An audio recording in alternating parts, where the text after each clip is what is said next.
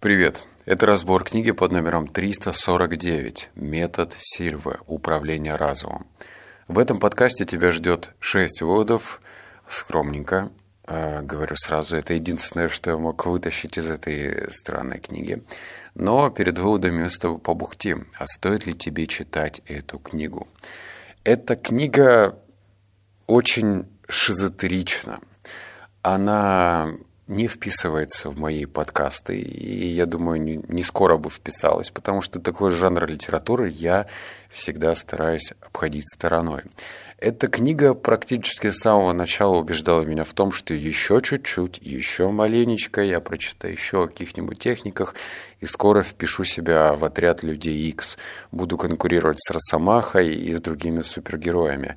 Вот так. Я, я прям я не преувеличиваю. Эта книга обещает тому, что ты будешь людей исцелять, ты будешь читать их мысли, ты можешь предсказывать будущее. И, в общем, вот это вот все э, я читал, и скептик во мне просто он бил тревогу постоянно. Я не мог выключиться, потому что мне казалось, что ну что за комикс я читаю, ну что за такое. Хотя, в принципе, автор говорил, что он провел э, это, в принципе, обучающий курс, который перекочевал таким образом в книгу, и сотни тысяч людей получили результат.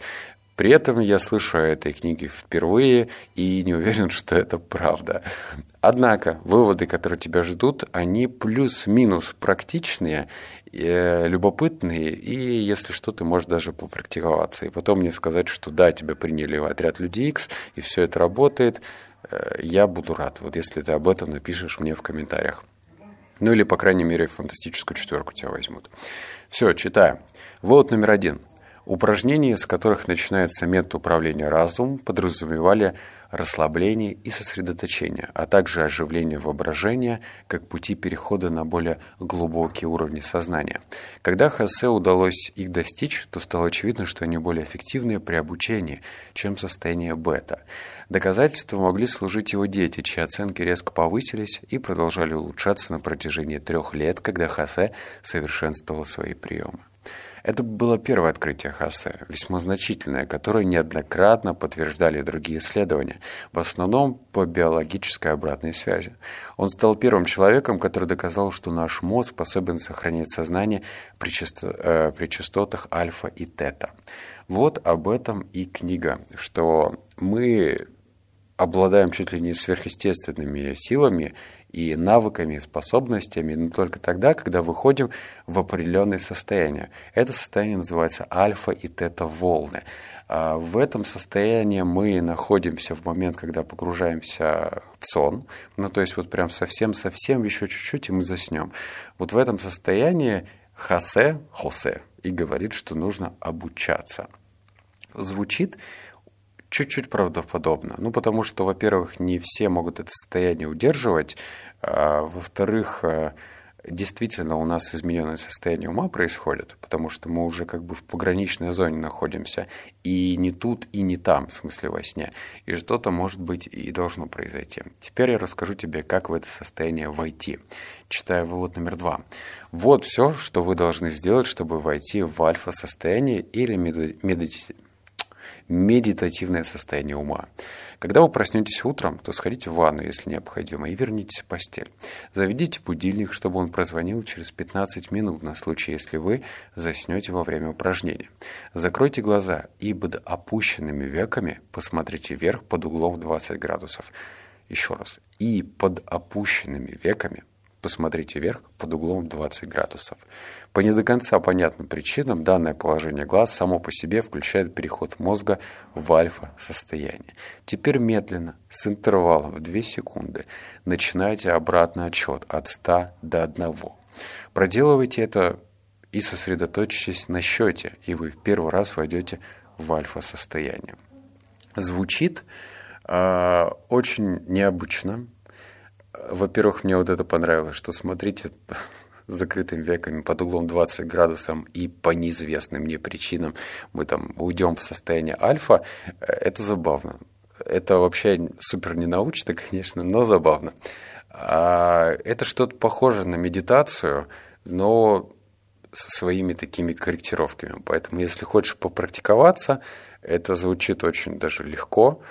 Попробуй и напишешь, получилось ли у тебя зайти в состояние альфа. Но, конечно, в этом состоянии нужно кое-что делать. Об этом будут следующие выводы. Вывод номер три. А, как практиковать в три шага? Выберите реальную проблему, состоящую, стоящую перед вами, ту, которая еще не разрешилась само собой. В качестве иллюстрации предположим, что в последнее время ваш начальник пребывает в плохом расположении духа. Для решения проблемы необходимо пройти три этапа в состоянии альфа.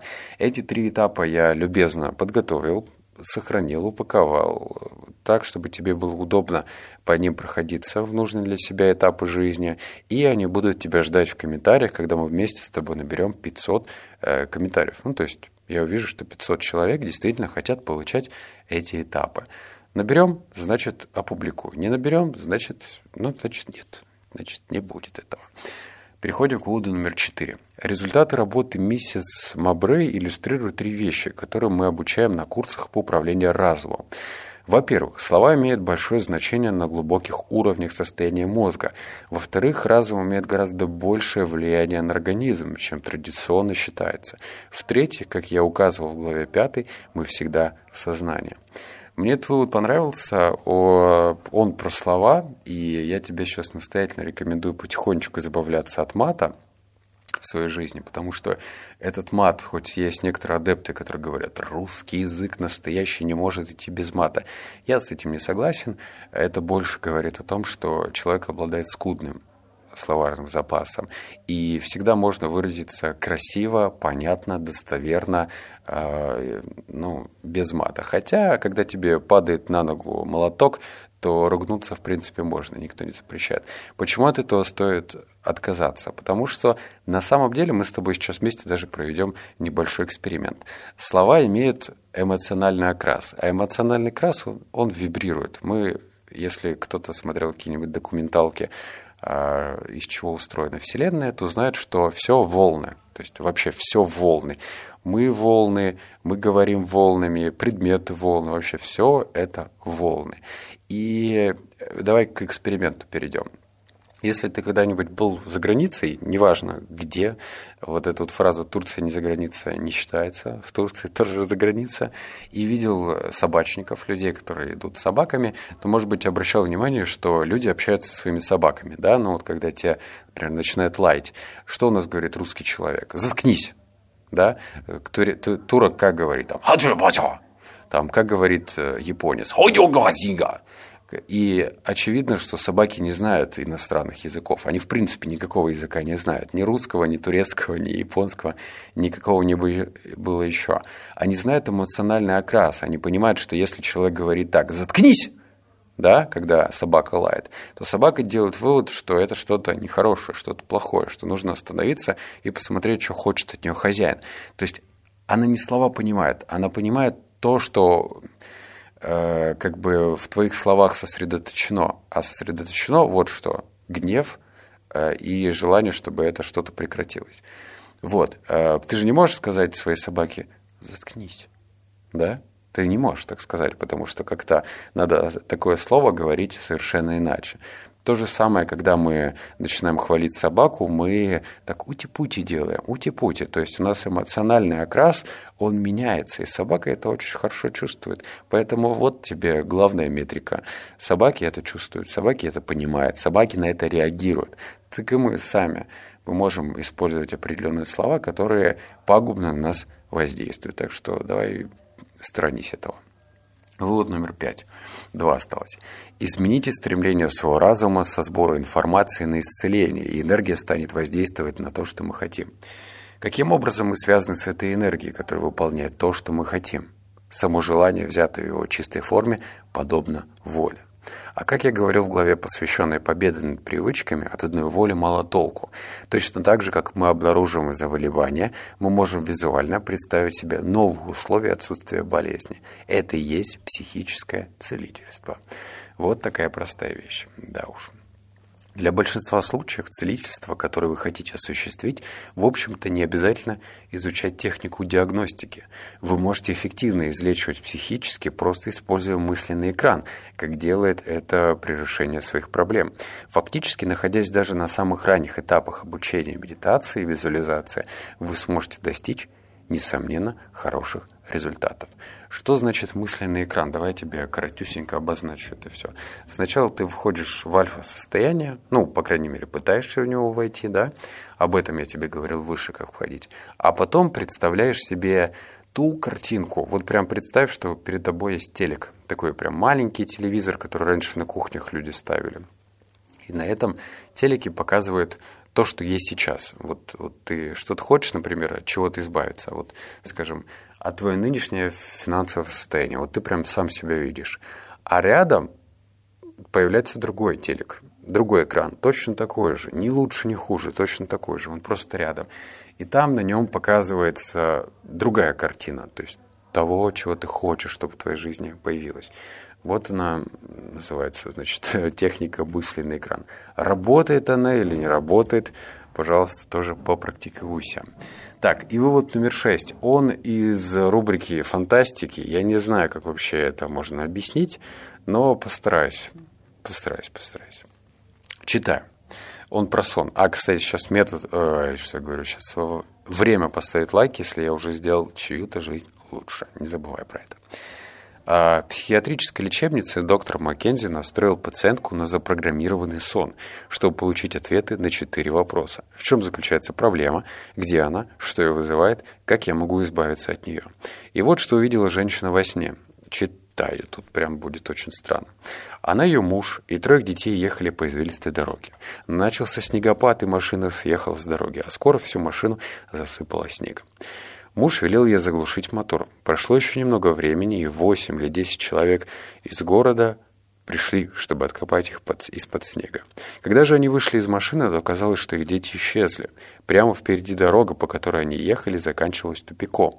Другая дорога отходила от этой под прямым углом. К ней примыкала под прямым углом еще одна, затем еще одна и еще одна суперавтострада.